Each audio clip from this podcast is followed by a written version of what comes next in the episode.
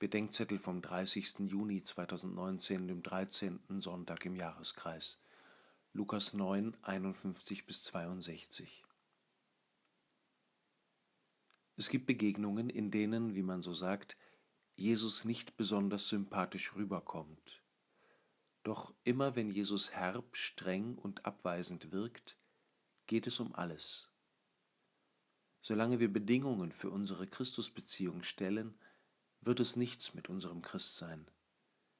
Dem, der scheinbar großzügig Jesus folgen will, wohin du auch gehst, wird der Verzicht auf Beheimatung und Planungssicherheit abverlangt. Es geht nicht bloß um Verfügbarkeit, es geht um eine neue Lebensform. Strenger noch ist Jesus mit denen, die Bedingungen für die Nachfolge stellen.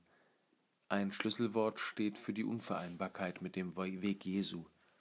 Proton zuerst.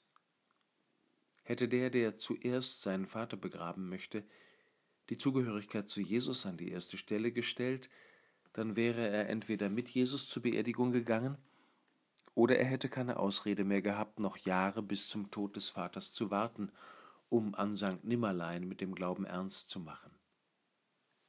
Hätte der, der zuerst von seiner Familie Abschied nehmen will, an die erste Stelle die Zugehörigkeit zu Jesus gestellt, wäre der Abschied kurz, dankbar und vorfreudig gewesen und nicht ein orientalisch tränenreiches Mehrtagesfest, als gäbe es kein Morgen. Gestern hatte ich eine Trauung.